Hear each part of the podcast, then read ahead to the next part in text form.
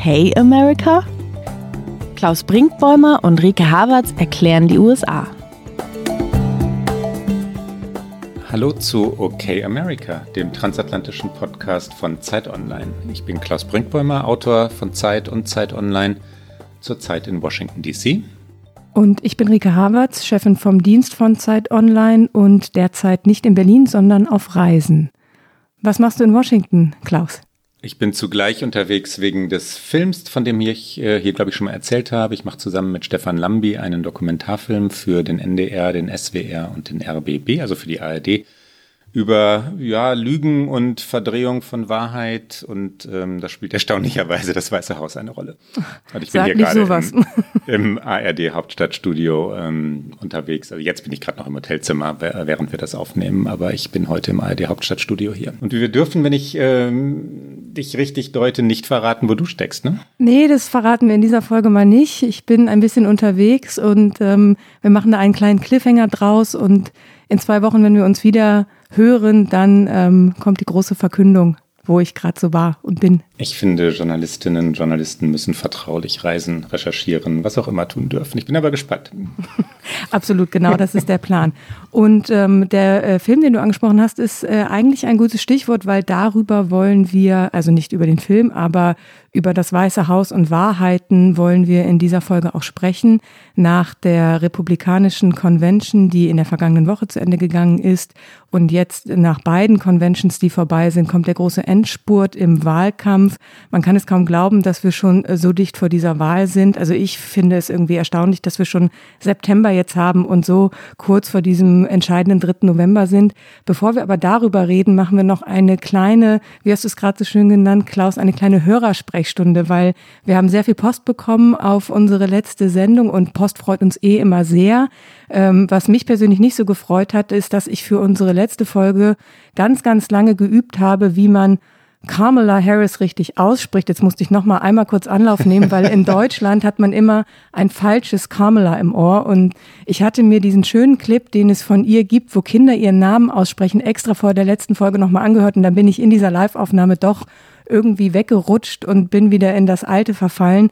Wir hören aber jetzt zur Sicherheit für uns alle auch noch mal rein in diesen kurzen Clip, den äh, Harris veröffentlicht hatte, weil eben auch in Amerika am Anfang ihrer Karriere viele nicht wussten, wie man ihren Vornamen richtig ausspricht. It's not Kamala. It's not Kamala. It's not Kamala. It's Kamala. Kamala Harris. Ich finde aber nicht, dass wir, oder ich, wenn ich mich richtig erinnere, dass wir Camilla gesagt hätten, was eine Leserin und Hörerin Nee, da würde ich mich auch gegen verwehren. Cam Camilla hat, hat, hast weder du gesagt, noch habe ich das gesagt. Wir waren haarscharf daneben, oder? Also ich war teilweise, glaube ich, auch ein bisschen weiter als haarscharf daneben, weil man einfach wirklich hier in, in Deutschland, man hat dann so viel anderes im Ohr, auch über über Radio und Fernsehen, weil das einfach, ich finde es auch im Englischen sehr viel leichter ist, richtig auszusprechen, weil es da irgendwie mehr, finde ich, so im Tonalitätenfluss ist. Das sind aber jetzt Feinheiten. Die äh, Hörerinnen und Hörer haben absolut recht. Man äh, muss den äh, Namen von Carmela richtig aussprechen und jetzt wissen wir es für alle Zeiten. Wir können aber gleich weitermachen mit der Hörerinnen und Hörersprechstunde, weil es tatsächlich sehr viel, sehr viele Mails gab nach der letzten Sendung äh, unter anderem hatte ich gesagt am Ende in unserem Get Out, dass ich habe es glaube ich wirklich tatsächlich vermischt, äh, dass es eine eine U-Bahn, ähm, U-Bahn-ähnliche Bahnstrecke gegeben habe, auf der Sklaven aus den Südstaaten heimlich in die Nordstaaten und sogar nach Kanada gebracht worden seien. Äh, so war es nicht, so ist es im Roman. Ich habe ja den, ich habe den Roman vorgestellt, das war mein Get Out beim letzten Mal von Colson Whitehead, Underground Railroad, einen fantastischen Roman. Und in diesem Roman ist es so, es gibt eine unterirdische äh, Bahnstrecke, es gibt äh, Bahnhöfe, das ist, das ist Teil der ja wirklich wundervollen Geschichte der Erzählung dieses Romanes, aber in der Wirklichkeit war es so nicht. Und in meiner Begeisterung habe ich so ein bisschen durcheinandergewirbelt, Wirklichkeit und und Fiktion schon klar, dass es Anfang des 19. Jahrhunderts, da spielt der Roman nicht wirklich eine U-Bahn gab und dann auch noch über diese weiten Strecken von Georgia nach Kanada. Ähm, es gab die Underground Railroad, ähm, das war aber ein Netz aus Straßen natürlich oder Wegen und sogenannten Safe Houses, in denen äh, Sklaven oder ehemalige Sklaven versteckt wurden, weil sie natürlich gejagt wurden, sobald sie flohen aber wichtig, also mehrere Hörer, Florian Greindl, Judith Wunschig, Anne Overbeck, hatte ich mir notiert hier, drei Hörer, Hörerinnen hatten uns darauf hingewiesen und sie haben selbstverständlich recht, ja. Weitere Kritik an uns oder an mir, an mir, an mir, an mir war, dass ich dir immer ins Wort falle, Rike. Ja, das ist, äh, das wollen wir ja so auch, dass wir uns manchmal gegenseitig ins Wort fallen. Und ähm, ich glaube, in der letzten Folge wollte ich eine schöne längliche Bussing-Story erzählen und da hatte ich es auch mit ein, zwei Details und ähm, da bist du mir mal ins Wort gegrätscht, was ich äh, voll in Ordnung finde, weil ein bisschen dialogisch wollen wir hier auch sein und nicht nur monologisieren und du kennst mich ja auch gut genug. Wenn es mir dann zu viel werden würde, würde ich dir wiederum ins Wort fallen und sagen, jetzt hör mal auf, Klaus. Also jetzt reicht's aber auch mit dem Unterbrechen. Darauf warte ich, darauf freue ich mich und ähm, ich finde ja tatsächlich, dass wir hier miteinander frei reden und ich möchte jetzt auch gar nicht verschüchtert in diese Folge gehen und dir andächtig zuhören. Ich verspreche, äh, dass es weiterhin lebendig zugeht, ja? Bitte nicht, also bitte nicht andächtig, aber zuhören darfst du mir natürlich immer sehr gerne. Und ich würde sagen, damit beschließen wir mal äh, unsere gerade neu erfundene Hörerinnen und Hörersprechstunde und starten in die Sendung, die wir ja schon angekündigt haben. Und ich frage dich direkt, Klaus, um dich dann zu unterbrechen, nein, Scherz. Was ist denn dein Wrap-up nach dem Parteitag der Republikaner? Was ist dein Eindruck nach diesen vier Tagen Inszenierung? Oh, jetzt besteht die große Gefahr eines Monologs. Ähm, ich unterbreche dich dann. Bitte. Die Republikaner haben etwas versucht, von dem man noch nicht sagen kann, ob es aufgehen wird, aber der Versuch ist spannend, weil sie ähm, auf drei Ebenen Wirklichkeit verdrehen. Ja, sie erfinden einen Kandidaten Donald Trump, den es nicht gibt. Sie können den Präsidenten der letzten dreieinhalb Jahre, knapp vier Jahre, nicht anbieten. Der, der ist an Covid-19 und der Wirtschaft und der Weltpolitik und der amerikanischen Innenpolitik und dem Rassismus und all dem tatsächlich gescheitert. Und jetzt erfinden Sie einen empathischen, entschlossenen, ähm, alle Migranten liebenden, alle Frauen fördernden äh, Präsidenten Donald Trump. So waren die Reden wirklich. Alle Reden, die dort gehalten äh, wurden, priesen diesen Präsidenten. Das ist aber nicht die reale Figur Donald Trump. Sie erfinden einen Gegenkandidaten, Joe Biden, der von linkem Extremismus äh, motiviert sei, der, der ein Linksfaschist sei, auch diese Begriffe fallen ja tatsächlich, der zugleich ganz schwach sei und von anderen ferngesteuert sei. Auch dieser Joe Biden existiert nicht. Der wahre Joe Biden ist ein ganz moderater, ernsthafter, ein bisschen alter, wir haben schon öfter über ihn gesprochen, nicht so wahnsinnig charismatischer, aber hochseriöser Politiker. Dieses Zerrbild der Republikaner ist mit, äh, ist mit der Wirklichkeit wirklich nicht zusammenzubringen. Und die Wirklichkeit Amerikas, das ist die dritte Lüge. Also die Republikaner haben einen Parteitag veranstaltet, bei dem von Covid-19 kaum die Rede war, bei dem das Land blühte und bei dem das Land von den Demokraten gefährdet werde oder wurde. Man muss irgendeinen Konjunktiv finden hier weil sie das Land in Schutt und Asche legten. Ja? Also die Demokraten nach der Erzählung der Republikaner. All diese drei Erzählungen stimmen nicht. Und die große Frage ist, kann das aber im Wahlkampf trotzdem funktionieren? Also können die Republikaner mit dieser Strategie, das ist jetzt ihre Strategie, die Demokraten brennen das Land nieder und wir schützen euch, liebe Wählerinnen und Wähler, das ist die Strategie der Republikaner, können sie damit gewinnen? Was glaubst du? Ich glaube, dass das genau die Strategie ist, auf die sie setzen, die vor allen Dingen äh, Donald Trump natürlich auch verfolgt, äh, schon seit Wochen. Aber dieser Parteitag hat das nochmal manifestiert, dass Angst einfach sein Leitmotiv ist für diesen kommenden Endspurt in diesem Wahlkampf, dass er alles nur noch auf diese Karte setzt. Ähm, bei seiner Rede war ja auch, wo er, by the way, natürlich auch äh, das Weiße Haus im Grunde genommen und dieses Amt missbraucht hat, weil er das Weiße Haus als Bühne genutzt hat. Er hat ja seine Rede auf diesem Parteitag aus dem Weißen Haus heraus gemacht und ähm, hatte da auch, ich glaube, ungefähr so tausend Zuhörerinnen und Zuhörer, die sehr dicht beieinander saßen alle ohne Maske, beziehungsweise ich habe auf einem Bild, habe ich einen Menschen mit Maske gesehen, wo ich dachte, der hat das Memo nicht bekommen, dass auf dieser Veranstaltung wirklich keine Maske zu tragen ist.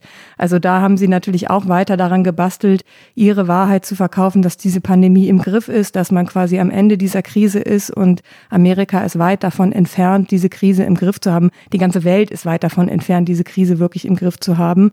Und ähm, was ich aber interessant war, war, dass es Momente auf diesem Parteitag gab, wo man eigentlich auch die Republikaner gesehen hat, also wie diese Partei auch sein könnte, wie diese Partei vielleicht aussehen würde, gäbe es Donald Trump nicht. Also es gab Reden von der ehemaligen UN-Botschafterin Nikki Haley, von dem schwarzen Senator aus South Carolina, Tim Scott, die dieses Bild gezeichnet haben von einer diversen Partei, von einer inklusiven Partei, aber, und ich glaube, dass es diese Menschen natürlich gibt. Es gibt viele, viele Konservative in den USA, die sich genau diese Partei wünschen. Es gibt auch ein Bild von einer republikanischen Partei, das ähm, Minderheiten ansprechen könnte. Nur mit einem Präsidenten Donald Trump geht das nicht. Und dann wirkte es quasi absurd, wenn Nikki Haley da steht und sagt, das Land ist kein rassistisches Land. Und dann hat man aber den Präsidenten und man hat alle seine, äh, seine Familienmitglieder, die ja auch ein sehr interessantes Bild von ihm gezeichnet haben. Vielleicht wollen wir auch noch mal kurz über die Rolle der Kinder und der Familie sprechen, weil das fand ich waren durchaus auch erstaunliche Auftritte auf diesem Parteitag. Die äh, von dir ähm, angesprochene Veranstaltung im Rose Garden ähm, hat, hatte wirklich etwas Absurdes, weil die, ähm, weil die Hörer, du hast es gerade schon gesagt, die Zuhörer Donald Trumps und ähm, also das Publikum dort äh, so eng beieinander saß, äh, dass es äh, fast schon gemeingefährlich war. Auf die, die Corona-Zahlen danach äh, wäre man wirklich gespannt, wenn die dann veröffentlicht würden. Ähm, auch interessant zu sehen, wie dann Gruppendruck ja immer funktioniert. Ne? Menschen, die zuerst noch eine Maske dabei hatten, hatten sie dann, wenn die Kamera wieder auf sie schwenkte, nach einer halben Stunde am Ohr hängen und nach einer weiteren halben Stunde war die Maske dann weg. Die äh, Republikaner, starke Amerikaner tragen keine Maske. Und das ist nach wie vor so und das gefährdet dieses Land, dieser, dieser Kulturkrieg, der, der nach wie vor fortgeführt wird. Ne? Ich bin ein bisschen anderer Meinung, was den Parteitag äh, als Ganzes eingeht. Ich, wir kommen gleich liebend gern auf die Kinder Donald Trumps, was für ein wunderbares Thema. Aber die, ich habe diese, diese anderen Republikaner äh, bei diesem Parteitag wirklich nur ganz am Rande wahrgenommen. Ne? Das war ein Parteitag, bei dem ehemalige Präsidenten wie zum Beispiel George W. Bush nicht vorkamen. Ein Unding äh, bei, bei Republikanern, die immer sehr traditionsbewusst waren sich immer natürlich auch von Russland abgegrenzt haben in der Vergangenheit. Ähm, also Antikommunismus war ja ein großes republikanisches Leitbild. Das ist alles weg. Es ging nur um Donald Trump. Äh, die Verehrung dieses Präsidenten, die Heiligsprechung, so kann man es glaube ich auch nennen, und dieses, dieser Entwurf eines, eines anderen Donald Trump, das war das Zentrale und nach meiner Wahrnehmung auch in Wahrheit das einzige Thema dieses Parteitags. Absolut, absolut. Alles andere ich habe nach dem anderen ja, ein bisschen gesucht. Da musste man aber auch wirklich suchen. Weil ich natürlich schon denke, irgendwo, es gibt ja auch andere Konservative, aber natürlich wurden die komplett randständig äh, behandelt und äh, es ist, es war die große Trump-Show, das absolut. Ich wollte nur sagen, es gäbe sie vielleicht noch diese Politiker, die eine andere Idee von der Republikanischen Partei haben, die haben sie aber natürlich auf diesem Parteitag auch komplett der Botschaft untergeordnet. Deswegen war es dann ja so absurd. Ja. Ja, und ich glaube, um die eigene Frage noch einmal aufzunehmen, ähm, die, die Strategie kann funktionieren, also die Strategie dieses Parteitags ähm, auf eine Weise oder vielleicht gibt es zwei Wege. Also zum einen kann kann es dazu führen, dass Wahlbeteiligung wirklich gedrückt wird, also dass die, dass die Republikaner dadurch die demokratische Begeisterung für Joe Biden wirklich mindern, dass sie den immer wieder anschießen auf diese heftige Weise. Ne? Ein, ein, ein linksradikaler, seniler Mann, ähm, so, das ist ja das Bild. Dass dann weniger Demokraten zur Wahl gehen, weniger Unabhängige zur Wahl gehen, einfach weil sie keinen der beiden Kandidaten mögen und dann wählen sie halt nicht. Und zum anderen kann diese Angst, dieses Schüren von Angst, ähm, in den ganz entscheidenden Bundesstaaten, über die wir äh, hier schon in mehreren Sendungen gesprochen haben, also den bürgerlichen Bundesstaaten im Landesinnern, Michigan, Wisconsin, Pennsylvania, die die Wahl beim letzten Mal entschieden haben, verfangen. Und dann, wenn dann Donald Trump ganz knapp in einigen dieser entscheidenden Bundesstaaten gewinnt, dann kann er die Wahl gewinnen, obwohl er das Popular Vote, also die Gesamtheit der Stimmen, mit ziemlicher Sicherheit verlieren wird. Also wenn wir jetzt prognostizieren, das machen wir normalerweise am Ende der Sendung, würde ich im Moment mein Urteil der vergangenen Wochen ein bisschen revidieren und sagen, das ist ein offenes Rennen und Trump kann das gewinnen. Auf gar keinen Fall das Popular Vote, aber das Electoral Vote, also nach Bundesstaaten, nach Wahlleuten, da kann er so haarscharf durchkommen. Also diese Angst funktioniert in Amerika oft. Ja, ich habe ja schon, glaube ich, sehr lange immer gesagt, es ist ein enges Match und wir haben ja auch vor vier Jahren erlebt, wie oft die Umfragen daneben lagen. Die Umfragen sprechen immer noch in, in großer Deutlichkeit eigentlich für Joe Biden. Äh, ich würde dir zustimmen in allem, was du sagst und würde vor allen Dingen noch eine Wählergruppe herausnehmen wollen. Das sind die interessanten Wähle, älteren weißen Wählerinnen und Wähler, weil die haben vor vier Jahren entscheidend dazu beigetragen, dass Donald Trump diese Wahl gewonnen hat und hatten sich eigentlich im Verlauf dieser Präsidentschaft, das zeigen Umfragen, das äh, gibt es auch mehrere Texte, unter anderem in der New York Times, dass die sich eigentlich abgewendet haben von diesem Präsidenten, dass sie eigentlich schon auf dem Weg zu Joe Biden oder vielleicht auch zu einer Nichtwahl waren, aber auf jeden Fall nicht mehr ähm, die entscheidenden Stimmen für Donald Trump hätten bringen können. Und durch diese Debatte, die wir gerade sehen, um Gewalt auf der Straße, so wie Donald Trump sie darstellt, dass ein linker Mob die Straßen unsicher macht.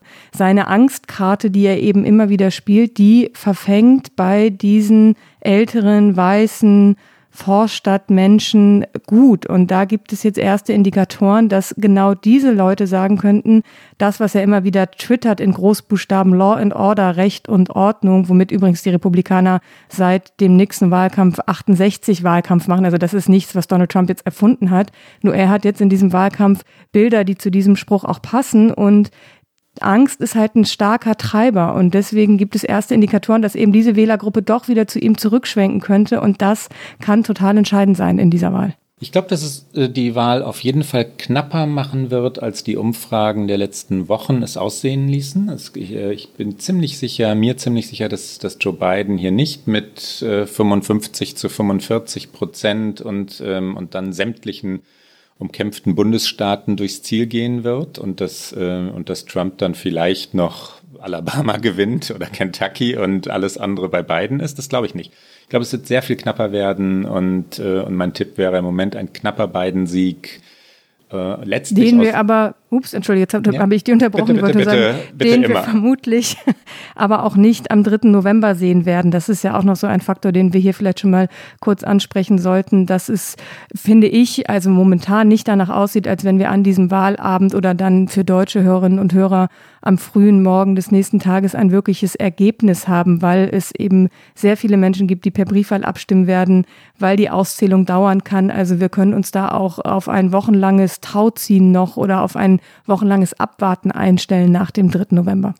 Ja, das ist auch gefährlich für die amerikanische Demokratie. Dieses Szenario, das du gerade ähm, entwirfst, Rike, ängstigt viele Politologen, Politologinnen hier in den USA. Ähm, es sieht so aus, wie du es gerade beschrieben hast. Also die, die, die Epidemie äh, Covid-19 sorgt dafür, dass natürlich viel mehr Menschen als in der Vergangenheit Briefwahl machen werden. Die amerikanische Post war eine, eines unserer Themen in der vergangenen Sendung ähm, ist nicht sehr leistungsstark, sie ist langsam. Viele Menschen bestellen aber sowieso die Briefwahlunterlagen sehr spät und die Stimmzettel werden nach dem 3. November, also die Briefwahlzettel, ähm, erst ausgezählt werden können, weil sie nicht alle da sein werden vorher. Und in den Bundesstaaten, in denen es wirklich knapp zugeht, wo dann so 8, 9, 10.000 Stimmen entscheiden, wie beim letzten Mal in Wisconsin, wird das entscheidend sein. Der Präsident hat gesagt, also hat all diese Versuche, Briefwahl äh, gerade auch aufzuwerten wegen Covid-19 als antidemokratisch und korrupt und verlogen bezeichnet.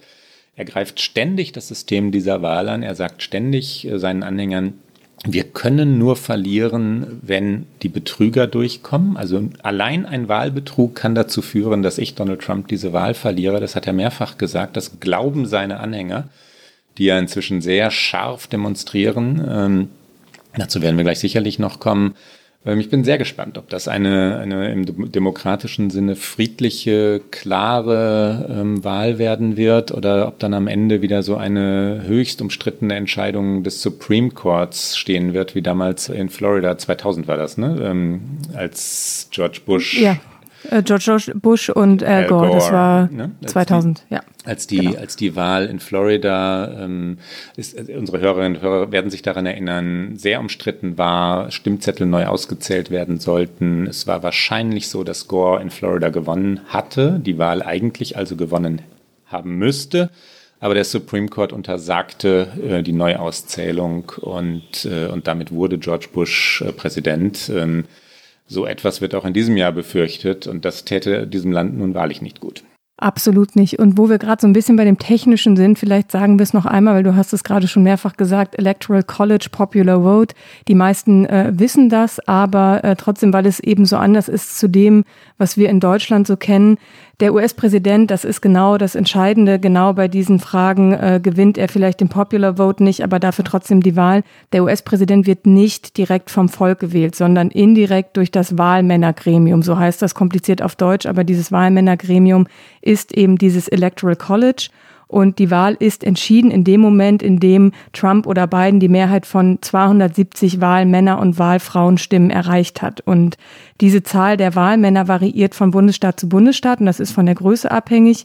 In Kalifornien sind es zum Beispiel 55, im kleinen Delaware sind es nur drei Wahlmänner, die entscheidend sind. Und in den allermeisten äh, Bundesstaaten gilt eben das Winner-Takes-All-Prinzip. Das heißt, wenn jetzt zum Beispiel wir gehen mal davon aus, dass Joe Biden Kalifornien gewinnen wird. Es kann aber natürlich sein, dass er nicht alle 55 Delegierten Stimmen bekommt, sondern vielleicht nur 35 und der Rest eigentlich an Donald Trump gehen würde. Aber weil es das Winner-Takes-All-Prinzip ist, würde Joe Biden in diesem fiktiven Beispiel alle 55 Wahlmännerstimmen bekommen. Das heißt, deswegen sind diese Battleground States auch so umkämpft, diese Swing States, weil es kann sein, dass Ohio zum Beispiel klassischer Swing State von den Wahlmännern und Frauen her komplett ähnlich aufgeteilt wird, aber der, der den einen Wahlmann mehr hat, bekommt alle aus diesem Bundesstaat. Das nur einmal ganz kurz eingeschoben, weil äh, viele Hörerinnen und Hörer uns auch dazu immer mal wieder Mails schreiben und fragen, wie läuft es genau ab? Das in ganz kurzen Umrissen, wie es ablaufen wird am 3. November.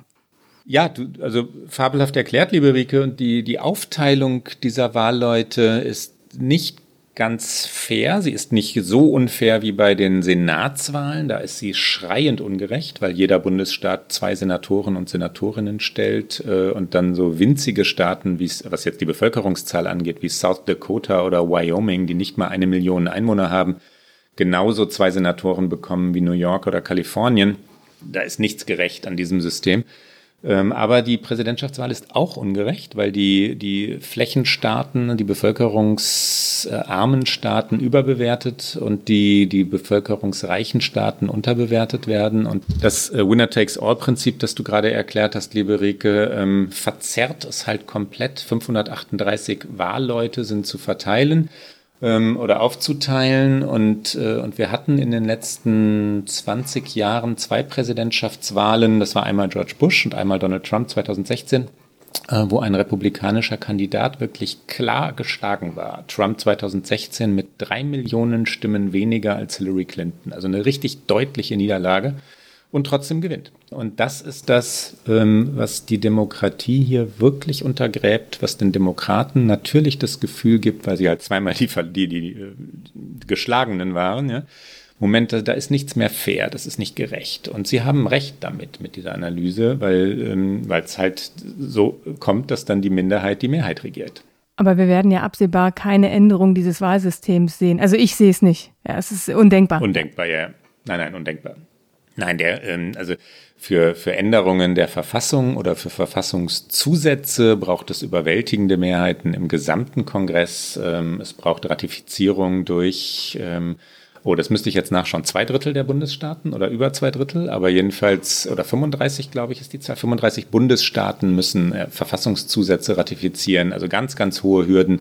Und es ist undenkbar, dass die Republikaner einen Vorteil in diesem Wahlsystem, den sie haben, freiwillig aufgeben. Auf keinen Fall. Jetzt haben wir eine sehr lange theoretische, politologische Schleife gedreht, wobei wir eigentlich doch über das äh, sehr panoramataugliche Thema Trumps Kinder sprechen wollen, wobei es vielleicht gar nicht so schlecht anschließt, weil natürlich sollte es nach dem 3. November zu einem langen Tauziehen kommen und auch dann wieder um die Frage, wer hat hier die Wahrheit und ich sage das mal in äh, gedanklichen Anführungsstrichen auf seiner Seite, dann hat natürlich Trump mit seiner Familie ein paar Menschen äh, im, in seinem Rücken, die alles sagen und tun werden, um ihren Vater im Amt zu halten. Also da wäre zum Beispiel zunächst einmal Donald Trump Jr., der äh, nicht nur heißt wie sein Vater, sondern ihm im Grunde auch in nichts nachsteht, weil der zum Beispiel auch auf seiner Rede auf der äh, Convention jetzt Biden das Loch Ness Monster genannt hat. Loch Ness ist immer das schöne Bild für Washington ähm, und für diesen Washingtoner Sumpf. Und äh, Donald Trump Jr. war zum Beispiel auch sehr stark involviert in die Russland-Affäre 2016. Man erinnert sich kaum noch, weil so viele Affären danach noch dazwischen lagen. Aber es ging um die Frage der äh, russischen Einmischung in die Wahl 2016. Und da hat Donald Trump Jr. auch einige fragwürdige Meetings äh, für seinen Vater organisiert, hat versucht, Dreck über Hillary Clinton zu im Grunde genommen auch erkaufen. Und ähm, es ist eine schillernde Figur, aber diese Familie ist ja an schillernde Figuren auch nicht arm. Lass uns mal kurz reinhören in einen Ausschnitt aus Donald Juniors oder Don Junior, wie er hier genannt wird, Don, Don Juniors Parteitagsrede. Courtesy of the Chinese Communist Party, the virus struck. The president quickly took action and shut down travel from China. Joe Biden and his Democrat allies called my father a racist and a xenophobe for doing it. They put political correctness ahead of the safety and security of the American people. But Biden's radical left wing policies would stop our economic recovery cold. He's already talking about shutting the country down again. It's madness. Beijing Biden is so weak on China that the intelligence community recently assessed that the Chinese Communist Party favors Biden. They know he'll weaken us both economically and on a world stage. Biden has promised to take that money back out of your pocket and keep it in the swamp. That makes sense, though, considering Joe Biden is basically the Loch Ness monster of the swamp. For the past half century, he's been lurking around in there. He sticks his head up every now and then to run for president. Then he disappears and doesn't do much in between. Joe Biden and the radical left are now coming for our freedom of speech. They want to bully us into submission. If they get their way, it will no longer be the silent majority. It will be the silenced majority. It's almost like this election is shaping up to be church work, and school versus rioting, looting, and vandalism. Or, in the words of Biden and the Democrats, peaceful protesting.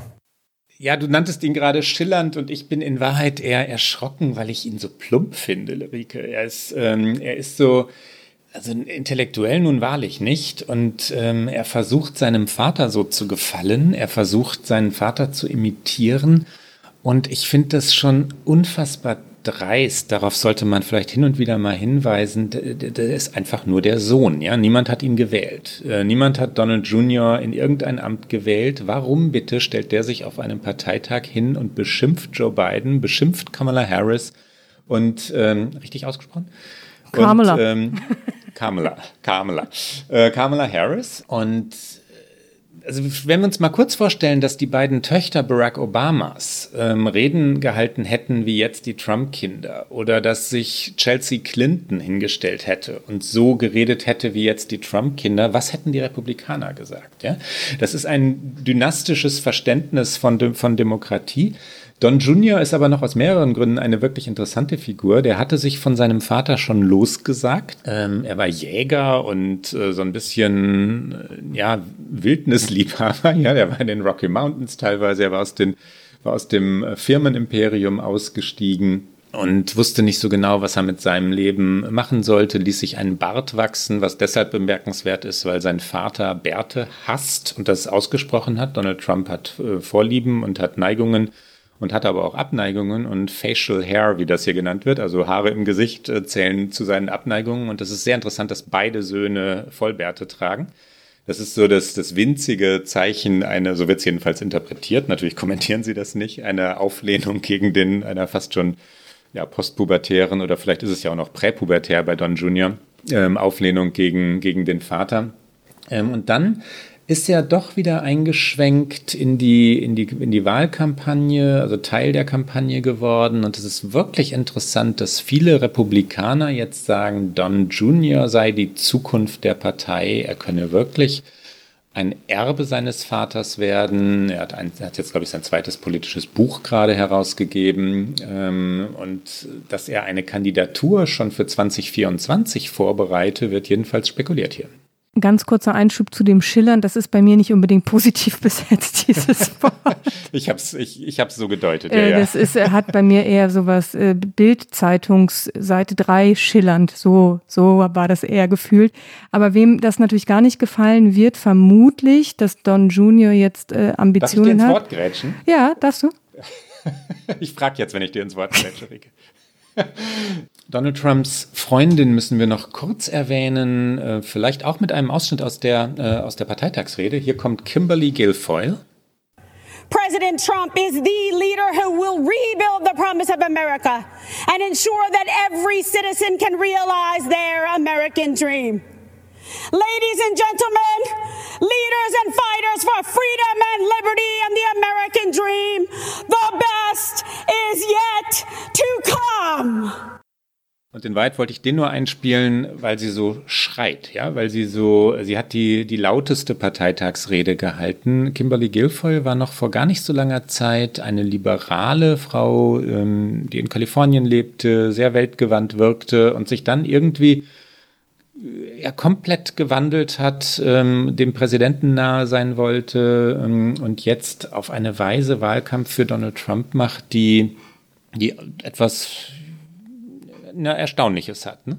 Kimberly Guilfoyle zählte übrigens zu den Leuten, die Covid-19 positiv waren nach der ja nun wirklich viel beschriebenen Rede Donald Trumps in Tulsa, wo ähm, nur 6000 Leute in der Halle waren, er 20.000 erwartet hatte, du erinnerst dich, ne? Ja, ja, ja. Wo, ähm, also diese, diese gespenstische Halle wo dann auch niemand Masken trug, alle ganz nah beieinander standen und danach äh, war Don Juniors Freundin krank. Aber du wolltest zu den weiteren Kindern Donald Trumps kommen, die gleichfalls spannend sind. Sie sind, glaube ich, alle spannend. Wir müssen vielleicht auch nicht über alle reden, aber Ivanka, doch, doch, doch.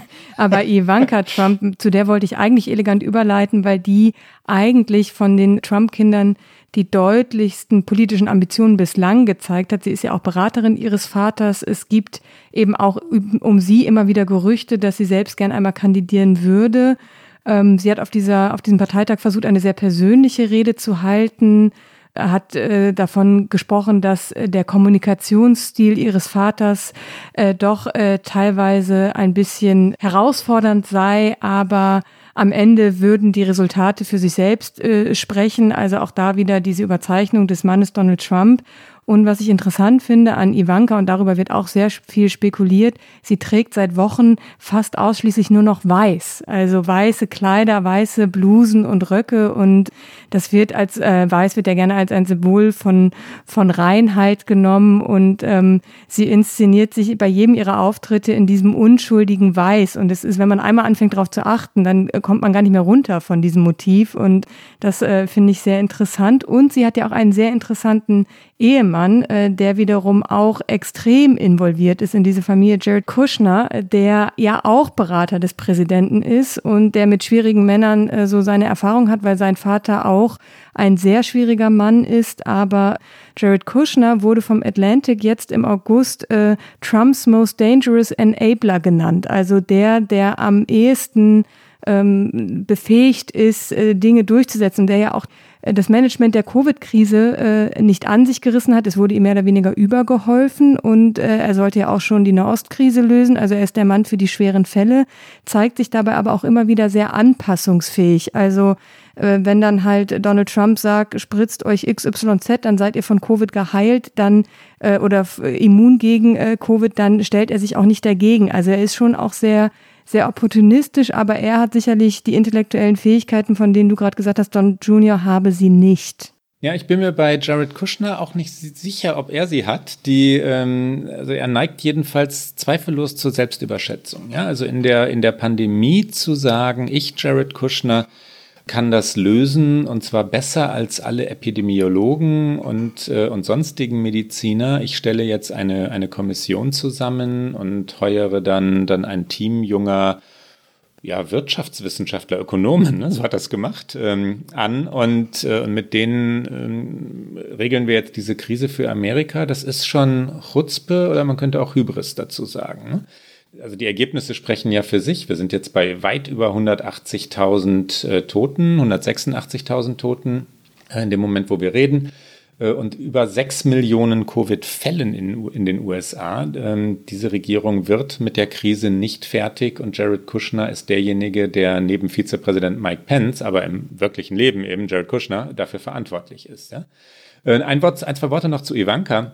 Donald Trump ist vor einigen Tagen äh, angesprochen worden auf seine Tochter, weil sie ihn ja eingeführt hat beim Parteitag. Also sie hat die Rede gehalten, die ihn vorstellte. Das war ne neben der Trump-Rede der wichtigste Slot, weil er die meisten Zuschauer und Zuschauerinnen natürlich hatte. Direkt die Vorstellung des Präsidenten. Ein sehr wichtiges äh, Indiz so, für auch dafür, wer jetzt das Lieblingskind gerade ist. Und dann sagte Donald Trump in den vergangenen Tagen, auch er wünsche sich übrigens eine Präsidentin für die USA, aber Frau Harris sei inkompetent und alle Leute, die mit ihm reden, würden ständig Ivanka ins Gespräch bringen. Also alle würden ständig von seiner, von seiner zauberhaften Tochter schwärmen. Ich weiß nicht, ob sie die Ambitionen wirklich hat, ob sie wirklich so weit gehen will. Ähm, es war hier spekuliert worden in den vergangenen Jahren, dass ähm, das Trump-Kushner-Paar mit, de mit den Kindern äh, auf jeden Fall zurückgehen wolle in das alte New Yorker Leben und dass sie so, also nach der Trump-Ära, dass sie aber so langsam verstehen würden, dass das nicht mehr geht, ähm, weil Privatsphäre nicht mehr, nicht mehr möglich sei, weil sie auch verbrannt seien durch die Trump-Ära. Und warum da nicht in Washington bleiben und warum da nicht aufs Ganze gehen? Ähm, es könnte auch eine interessante Auseinandersetzung zwischen Donald Jr. und Ivanka werden. Wer versucht, die Partei wirklich äh, zu umgarnen? Wer, wer versucht dann in die Nachfolgeposition zu kommen? Und da wiederum hängt ganz viel vom Wahlergebnis ab. Also wenn Donald Trump richtig abgeräumt werden sollte, also mit einer überwältigenden Mehrheit für Biden, dann glaube ich, sind auch die Kinder weg. Wenn es ähm, politisch, ne? wenn es eine, eine knappe Wahl wird, äh, Biden gewinnt knapp, Trump ist aus dem Weißen Haus verschwunden und die Republikaner erneuern sich, ähm, sind aber wütend, sind beleidigt, sind äh, klagen vielleicht über, über eine irgendwie ungerechte Briefwahl oder so, dann könnte die Stunde der Kinder kommen. Aber übrigens, um da gleich fortzufahren, nicht die von Eric Trump. Eric Trump ist der zweite Sohn. Der ist ähm, nun wirklich nicht das hellste Licht in dieser Familie. Wir hatten schon, wir hatten schon Don Jr., aber Eric ist, ähm, wenn man die Reden von dem hört, noch ein bisschen plumper ähm, und noch weniger ja, beeindruckend, sage ich jetzt nur. Ich will es gar nicht schlimmer machen. Er leitet im Moment die Trump Organization, also die Firma äh, der Familie, als Vizepräsident zwar offiziell, aber da sein Bruder natürlich politisch aktiv ist, ist Eric Trump im Moment der Chef der Familienunternehmungen. Und verheiratet mit Lara Trump, die wiederum nicht so uninteressant ist, weil sie in diesem ganzen, in dieser ganzen Dynastie, kann man ja schon fast sagen, die Rolle der klassischen Soccer Mom einnimmt. Also sie ist eigentlich diejenige, die diese Wahlklientel einfangen soll. Sie führt auch Women for Trump an und die Soccer Mom ist, das ist das Symbol für die gut situierte Vorstadtgattin, die sich halt im Grunde um nichts anderes kümmern muss, als ihre Kinder zum Fußballtraining zu fahren. Deswegen wird es in Amerika immer gerne als Soccer Mom umschrieben. Und dann wollen wir aber diesen Reigen natürlich auch beschließen. Donald Trump hat ein paar Kinder. Äh, dazu gehört noch Barron Trump, der aber, das ist ja äh, der Sohn von Melania, über die wir vielleicht auch noch eine klitzekleine Sekunde gleich sprechen sollten. Ja, auch eine sehr interessante unbedingt. Figur. Aber Barron nehmen wir mal aus, weil er natürlich, äh, er ist äh, zu jung, als dass er schon involviert wäre. Ja, ein Wort zu Barron, da muss man jetzt ein bisschen vorsichtig sein. Ähm, er, ist, er ist minderjährig, er ist der jüngste Trump-Sohn und die, die politische Presse in Washington respektiert das Privatleben der Trumps. Ähm, es wird immer spekuliert, warum verstecken die ihren Sohn und ich gehe jetzt auch nicht weiter. Ne? Ähm, der, der, sie, sie sind selten in der Öffentlichkeit mit ihm. Ähm, ich finde das deshalb bemerkenswert, weil Trump ja keinerlei Respekt vor dem Privatleben anderer Leute hat. Also er attackiert Joe Biden auf privatester Ebene, greift dessen Kinder an. Äh, und wir haben das schon einmal angesprochen oder länger erzählt in einer früheren Folge. Joe Biden hat private Tragödien erlebt. Ja, seine Ehefrau und seine Tochter sind sehr, sehr früh, Biden war ganz junger Senator, bei einem Autounfall auf fürchterliche Weise ums Leben gekommen ein älterer Sohn, den Joe Biden quasi als seinen Nachfolger vorgesehen hatte, der war Generalstaatsanwalt in Delaware, ist dann an einem Hirntumor gestorben. Er hat ähm, ja einige, wirklich einiges durchgemacht und Trump kennt trotzdem keine Rücksicht, ähm, greift den, die lebenden beiden Kinder und die Familie, Bidens Ehefrau, ähm, auf, auf äh, sehr ja, schamlose oder jedenfalls ähm, tabufreie Weise an, so kann man es, glaube ich, ausdrücken. Und erwartet aber, dass sein Sohn geschützt wird, ähm, was Medien tun. Also Barron. Ne? Barron ist, ähm, ist außerhalb der, der politischen Diskussion und wird, äh, wird von niemandem genauer äh, beschrieben. Und dann gibt es noch eine, ähm, Tiffany aus der kurzen Ehe Donald Trumps mit Marla Maples. Äh, Tiffany ist seine jüngste Tochter und selbst die ist beim Parteitag aufgetreten. Das stimmt, ist sie. Sie war bislang nicht so involviert. Es wurde auch da immer mal wieder spekuliert, sie sei nicht die beliebteste Tochter Trumps oder auch nicht das beliebteste Kind. Und ähm, sie ich war. dir ins Wort. Liebe Rike, es wurde sogar gesagt, Trump würde sie gar nicht erkennen. Ähm, das, äh, ja, okay. Sie ist in Kalifornien mit ihrer Mama aufgewachsen und Trump hat sie so selten gesehen, dass äh, das geschrieben wurde, wenn er sie irgendwo treffen würde, zufällig würde er seine Tochter nicht erkennen. Es ist vorstellbar. Also es würde mich jetzt auch nicht überraschen, ähm, aber sie war dann auf diesem Parteitag und ich war so, ah, ich weiß gar nicht, ich fand sie irgendwie, ich, ich fand sie so wirklich krass, krass hölzern. Ich habe äh, tatsächlich, das ist jetzt auch mehr so ein modisches Ding, aber ich sah dann, sie hatte so eine Schlaghose an, die mich eher an Elvis Presley erinnerte, so gefühlt an seine ja. letzten Auftritte. Ja. Und hat so ein bisschen, sie hat gerade ähm, ihre Universitätsausbildung abgeschlossen, hat so ein bisschen die Studentenkarte gespielt und hat gesagt, äh, mein Vater ist derjenige, der uns in diesen wirtschaftlich unsicheren Zeiten eine Zukunft bescheren kann. Aber für mich ist sie wirklich immer sehr am Rande dieser ganzen Familienaufstellung. Ja, ist sie. Und sie kommt natürlich auch jetzt nicht mal eben äh, auf die Nummer 1 Position. Aber es war schon interessant, wie die Kinder ähm, den, den Vater priesen, umschwärmten und äh, dynastisch haben wir es vorhin einmal genannt. Königlich, höfisch könnte man es auch nennen. Ja, dass George Bush fehlte. Ähm, alle Leute aus dem Umfeld John McCains, des verstorbenen John McCains fehlten, ähm, außenpolitische Reden fehlten, es gab keinerlei ähm, Redner, Rednerinnen, die, von denen bekannt wäre, dass sie irgendwann in der Vergangenheit mal ein kritisches Wort über Donald Trump gesagt hätten, ähm, aber die Kinder, ne? die Kinder priesen, priesen ihren Daddy äh, politisch äh, befremdlich, sagen wir es mal so. Aber du wolltest unbedingt noch zu Melania. Ja, wenigstens ganz kurz, bevor wir dann unsere äh, verbleibende Sendezeit unbedingt über die Wahrheiten, die wir ja schon angesprochen haben, äh, nochmal en Detail sprechen sollten. Aber Melania Trump hat auch gesprochen auf diesem Parteitag. Es ist ein sehr singuläres Ereignis, weil sie spricht eigentlich selten. Diese Frau ist ein absolutes Enigma, das muss man so sagen. Man, ist, man, man kann sie nicht greifen und ähm, auch nach dieser Rede kann man sagen, man weiß nicht, man kann sie nach wie vor nicht greifen und einfach nur um einmal, also sie ist so eine hölzerne Figur. Es ist, also man, man würde, ich würde sehr gerne wissen wollen, was im Kopf von Melania Trump vorgeht, ob sie sich das alles so vorgestellt hat, als sie diesen Mann geheiratet hat. Wir hören mal in zehn Sekunden rein, wo sie versucht, ihren Mann, also ihren Ehemann, ihren mit dem sie äh, angeblich eine gute Ehe führt, wie sie versucht, für diesen Mann zu werben. Und ähm, es, da reichen eigentlich äh, 10, 15 sehr kurze Sekunden, um einen Eindruck zu bekommen. The future of our country has always been very important to him. And it is something that I have always admired. Also ich würde nicht wollen, dass mein Ehemann so über mich spricht. Also wenn das das Werbendste ist, was mein Ehemann über mich zu sagen hat, ich würde mir dann eher Sorgen machen.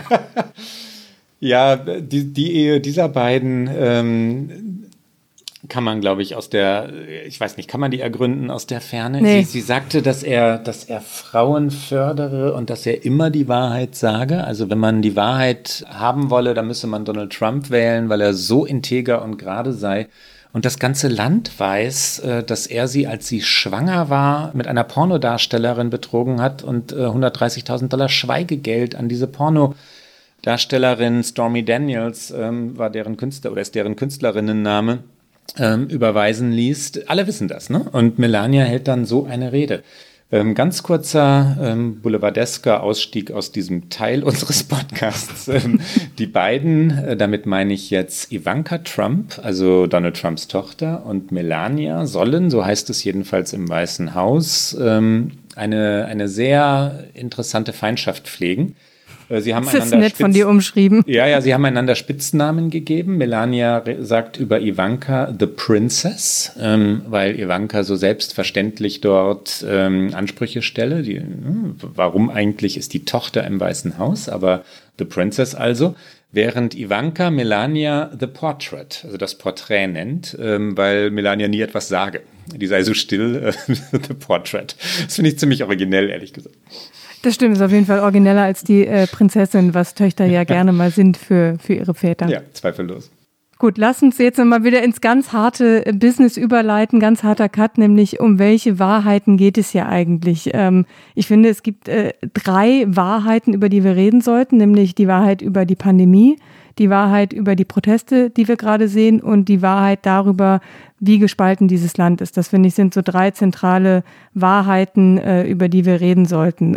Für über die Pandemie haben wir schon mal gesprochen, aber lass uns damit doch mal anfangen. Also für Donald Trump ist die Pandemie quasi am Ende. Also man hat es mehr oder weniger überstanden, aber alle Zahlen sagen etwas anderes. Die Infektionszahlen hast du gerade schon genannt.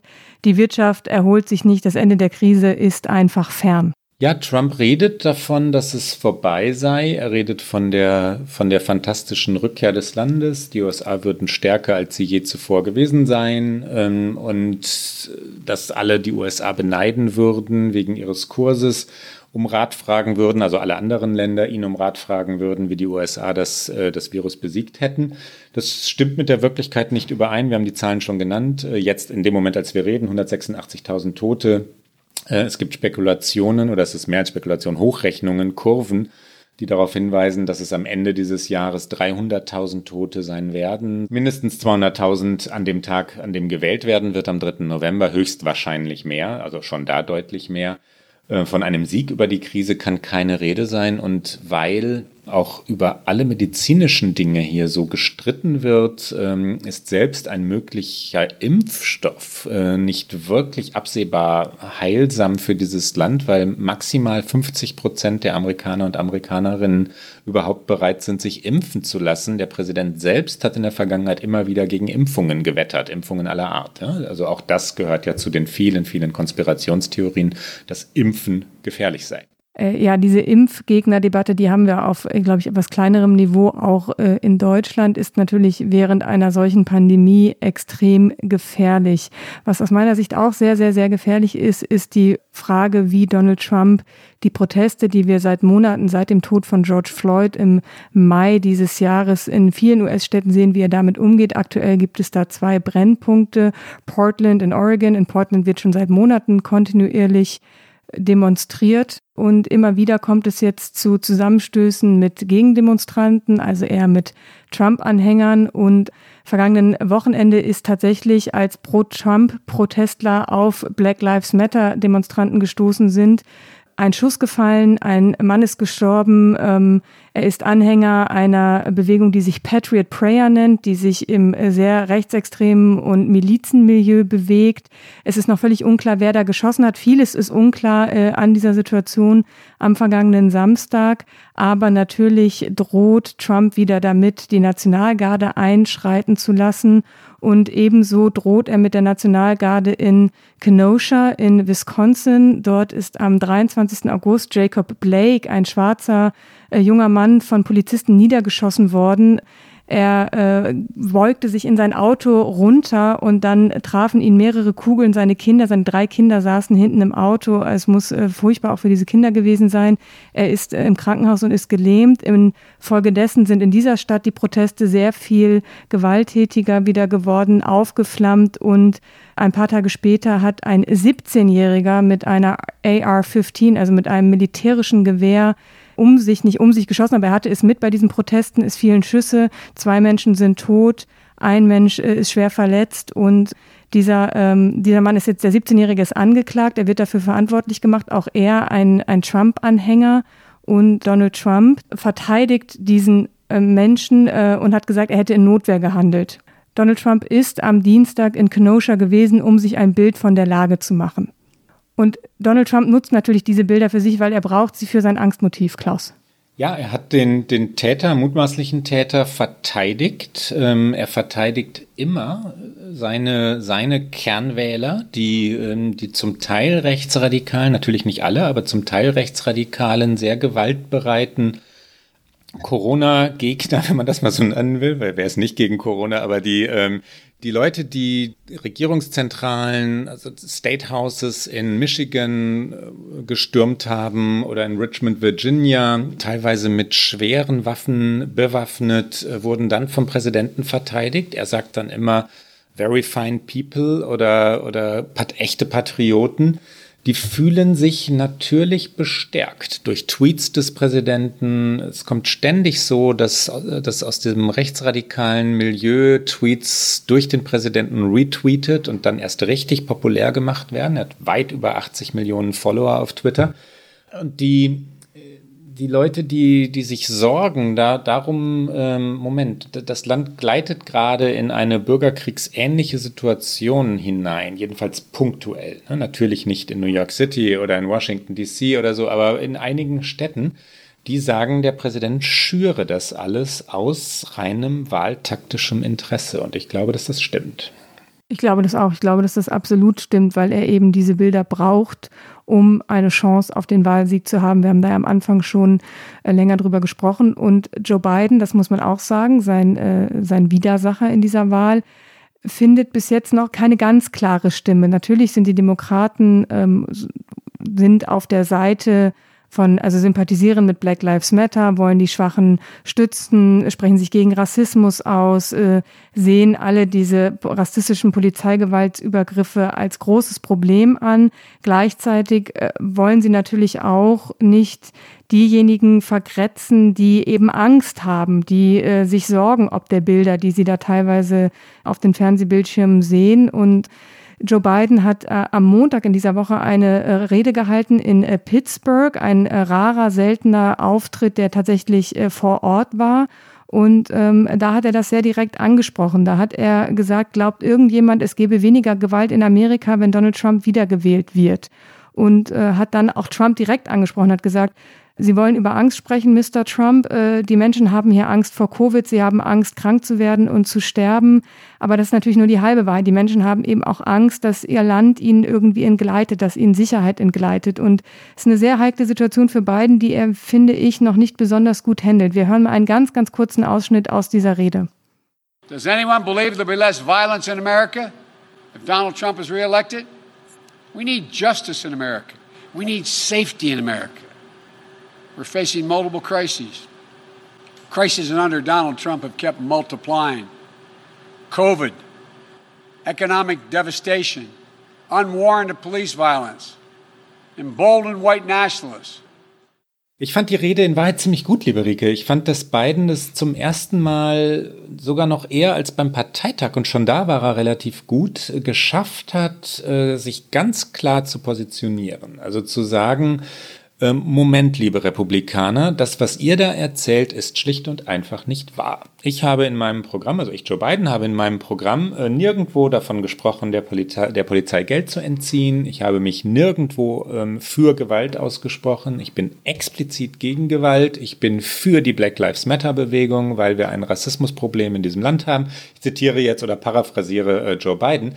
Das hat er endlich differenziert und aber auch nicht in, äh, in drei Stunden differenziert, sondern in klaren Sätzen, ja, die, die über Social Media äh, gegangen sind. Und viele in der Demokratischen Partei, ähm, ich bin ja hier jetzt gerade in Washington, die, ähm, also in der Demokratischen Partei oder aus deren Umfeld, die über ähm, diese Rede reden und über die Entwicklung der letzten Wochen, waren richtig erleichtert boah, endlich kontert Biden das. Ne? Ich fand die Pittsburgh-Rede mutmaßlich ähm, geradezu existenziell für die Demokraten, weil die Gefahr bestand, dass die, dass die Republikaner einfach so durchmarschieren mit ihrer Erzählung und tatsächlich ja eben auch Verdrehung. Ähm, und das muss gekontert werden, wenn die Demokraten die Wahl gewinnen wollen. Absolut, aber ich finde, das ist eine ist der Konter, ob er was kontert und das finde ich auch zu Recht hat er das äh, gemacht. Das andere ist aber, was ist denn wirklich, was ist sein Plan, was ist seine Idee, was ist seine Vorstellung davon, diese Gewalt zu beenden, äh, diese Proteste zu beenden, diese Seiten auch zusammenzubringen und auch äh, beiden Bedürfnissen gerecht zu werden, die Wut und den Schmerz und die Trauer zu sehen über das, was da seit Jahrzehnten Menschen einfach in Amerika passiert, gleichzeitig Sicherheit, also ich finde, er hat gekontert hat, ja, aber er ist trotzdem immer noch sehr vage in dem, was er denn anders und besser machen will, außer dass er nicht Donald Trump ist. Ja, er will, das, da hast du vollkommen recht. Also konkrete politische Konzepte legt Biden sehr sparsam vor.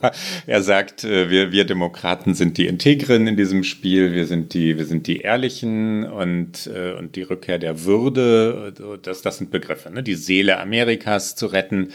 Äh, damit macht er Wahlkampf und dann natürlich damit nicht Donald Trump zu sein. Er kann solche Reden, ich rede jetzt nur von dieser einen Pittsburgh-Rede von Montag, aber natürlich auch nicht überfrachten. Ähm, letztlich sind zwei Sachen nach, nach meiner Einschätzung entscheidend oder werden am Ende wahlentscheidend sein. Das eine ist so eine intellektuelle Lücke, die, die Trump nicht schließen kann. Die Frage ist, ob die Wähler das äh, eigentlich wirklich auseinanderhalten können und wollen. Also die Trump, ich muss kurz ausholen jetzt, die Trump-Strategie ist ja zu sagen, ähm, hier ist Anarchie in diesem Land hier ist Gewalt ähm, und das ist Joe Bidens Amerika. Der Haken dabei ist, und das hat Biden am Montag in Pittsburgh explizit ausgesprochen, Moment, wer regiert eigentlich gerade dieses Land? Ja, wer ist hier Präsident? Und wieso bitte ähm, bin ich dafür verantwortlich für den Zustand, in dem dieses Land jetzt gerade ist?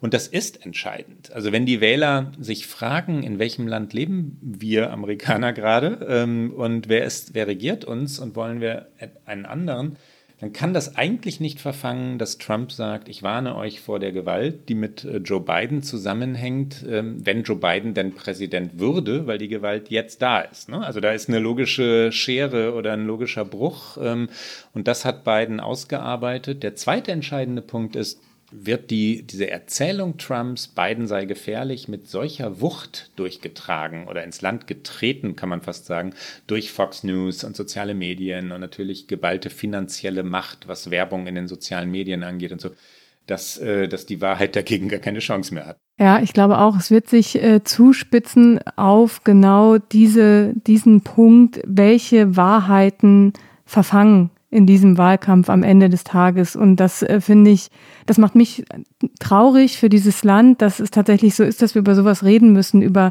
mehrere Wahrheiten, weil das ist eigentlich doch absurd, aber es ist, das ist die Realität gerade, dass Trump mit seinen Wahrheiten agiert und die mit aller Macht versuchen wird, bis zum 3. November durchzupeitschen, muss man ja sagen. Und die Frage ist, äh, wie Joe Biden dagegenhalten kann. Und wir haben unsere Prognose schon am Anfang dieser Sendung gemacht und äh, ich äh, glaube tatsächlich, es wird ein sehr, sehr enges Rennen, sehr viel enger, als sich das viele wünschen würden. Du hast vorhin einmal, äh, liebe Rike, einen, einen Haken zu, zu Nixon geschlagen, der, der hochspannend ist. Äh, Nixon hat 68 einen ähnlichen Wahlkampf gemacht, wie Trump den jetzt macht. Damals war gerade ich glaube, wenn ich mich jetzt richtig erinnere, im April, März, April, April, glaube ich, ähm, Martin Luther King erschossen worden.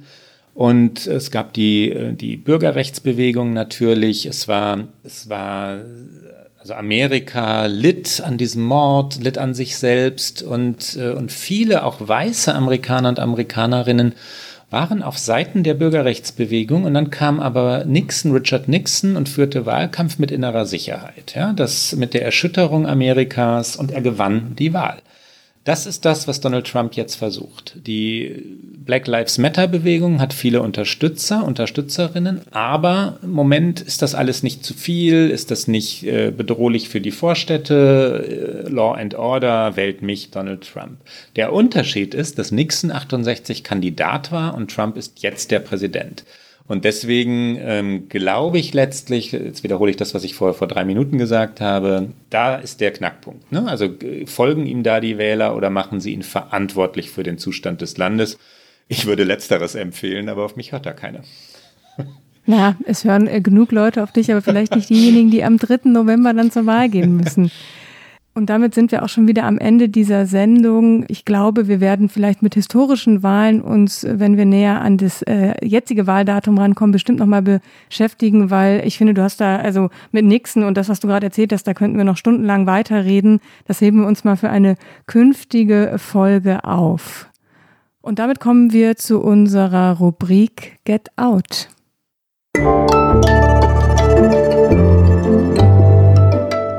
Get Out. Was hast du mitgebracht, Klaus? Und ich gebe schon wieder eine Empfehlung, diesmal aber eine andere, nämlich Netflix. Es gibt eine Dokumentation auf Netflix, läuft die, ähm, die etwas Bemerkenswertes geschafft hat. Immigration Nation. Immigration Nation ist eine kurze Serie, ähm, Dokumentation, ähm, zwei, ein Ehepaar sind die beiden, ähm, zwei Filmemacher, äh, Christina Clouchot, wenn ich den Nachnamen richtig ausspreche, und Shawl Schwartz, ähm, haben vor, vor einigen Jahren die, die Migrationsbehörde ICE, ICE schreibt man die, ICE, ähm, die hier sehr umstritten ist, weil sie so scharf ist und an der Grenze zu Mexiko Kinder von ihren Eltern getrennt hat, begleitet. Sie haben zunächst mal gefragt, können wir euch filmen, können wir euch bei der Arbeit zuschauen und sind erstaunlicherweise hineingekommen und waren über Monate dabei und äh, durften alles, alles, alles filmen, bis die Eisleute irgendwann mal gemerkt haben, uiuiuiui, bei all den Abschiebungen, bei all den Übergriffen, bei all den Inhaftierungen, bei all den zynischen Bemerkungen über die Migranten, die, die da gemacht werden, ähm, sind die wirklich dabei? Wer hat denn das erlaubt?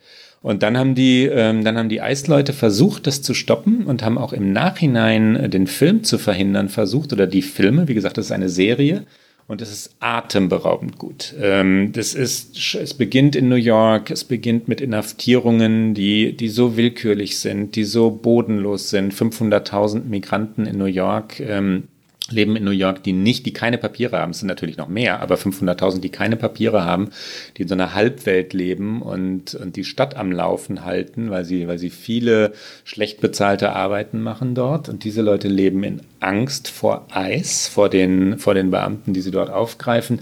Ich rede viel zu lange jetzt, aber ich kann nur schwärmen und äh, weil, weil diese Serie so viel über die USA sagt und alle Hörerinnen und Hörer, die ein Interesse daran haben, was dieses Land im Moment wirklich bewegt. Migration ist zentrales Thema hier, war es immer. Die, ein Einwandererland natürlich, Immigration Nation auf Netflix. Kommt sofort auf meine Watchliste. Ich habe es nämlich auch noch nicht gesehen ein schönes äh, Get Out. Immer diese, ich mag ja diese Empfehlungen, die wir dann manchmal uns auch äh, gegenseitig ja, ja, ja. dann. Ich gucke dann geben. immer, was, was du gerade empfohlen hast. Was hast denn du, liebe Rike? Ich habe tatsächlich keine Empfehlung in dieser Woche, sondern schließe nochmal thematisch ein bisschen an und gehe gleichzeitig in den Sport. Wir sprechen ja viel zu wenig über Sport. Für unsere beiden Wünsche, glaube ich, wir würden sehr gerne mal eine reine Sportsendung machen. In New York wird wieder Tennis gespielt. Die US Open finden tatsächlich statt seit dieser Woche. Das wird eher ein interessantes Experiment, weil äh, es wird äh, gespielt, aber keine Zuschauer. Und diese Szene ist gerade insgesamt schon sehr angespannt, wenn man das ein bisschen verfolgt. Und ich, Kind der 80er Jahre, äh, bin Tennis geprägt. Also ich bin ich damit auch, äh, ja. groß geworden und ähm, habe auch selbst gespielt. Und äh, Novak Djokovic, gerade Weltranglisten Erster, hat sich ja äh, sage ich mal, in die Schlagzeilen gebracht durch seine selbstorganisierte Adria-Tour, wo dann groß gefeiert wurde, er auch etwas merkwürdige Theorien zu Covid verbreitet hat. Und natürlich ist im Tennis auch die Debatte um Rassismus und Polizeigewalt und eventuelle Boykotte angekommen. Die Größen wie Rafael Nadal und Roger Federer waren eher zurückhaltend bis jetzt, haben es bei so, sag mal, Social-Media-Gesten belassen. Und einen Schritt weiter ging Naomi Osaka. Sie ist Japanerin, lebt aber schon sehr, sehr lange in Florida und sie hat ihr Halbfinale bei einem Vorbereitungsturnier in New York auf die US Open aus Boykott abgesagt. Am Ende hat sie dann doch gespielt. Es wurde alles verschoben für sie. Es war eine große Aufmerksamkeit. Das alles finde ich gar nicht so äh, erstaunlich. Erstaunlich finde ich, warum sie es gemacht hat oder was sie gesagt hat. Sie hat nämlich in einem Interview mit ESPN gesagt, dass sie eigentlich gar keine Führerin sei in ihrem Herzen. Sie wäre eigentlich jemand, der eher folgen würde und sie hätte immer darauf gewartet, dass etwas passiert und dass etwas jemand tut in dieser Tennisszene und es wäre halt nichts passiert und dann hätte sie gedacht, okay, dann muss doch ich jetzt führen. Und das finde ich einfach so für diese Zeiten, nicht nur für dieses Thema, sondern für viele andere Themen so, so ein mutiges Beispiel für, auch wenn man sich vielleicht manchmal Dinge nicht traut, aber wenn es wichtig ist und wenn es entscheidend ist, dann kann jeder auch einfach sagen, okay, ich, ich gehe voran, ich mache was. Und wir hören da mal kurz rein, wie sie eben beschreibt, ich habe immer abgewartet und dann dachte ich, okay, jetzt tue ich selber was.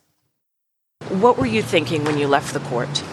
Um, yeah, I mean, so for me, during the entire quarantine, I was seeing a lot of things happening. Um, And I always thought in my mind it would be nice if someone started something in tennis. Um, and honestly, I'm more of a follower than a leader. Um, and I, I, like to follow things. So I was just waiting and waiting, but then I just realized that maybe um, I would have to be the one to take the first step. And um, yeah, that's kind of what happened.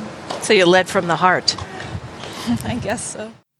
Und ganz kurz, äh, ganz kurze Schlussbemerkung von mir, dass die US Open ohne Publikum und auch ohne akkreditierte Journalisten gespielt, wenn ich jedenfalls habe keine Akkreditierung bekommen, dort einige wenige dürfen, glaube ich, hinein.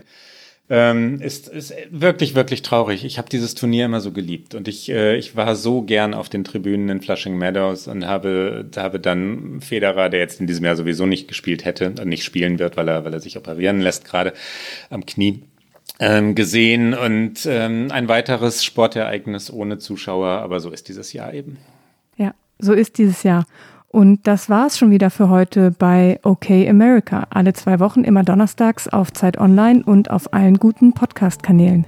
Die nächste Folge hören Sie am 17. September und wenn Sie uns schreiben wollen, erreichen Sie uns unter okamerica.zeit.de. Bis dahin. Bis dann.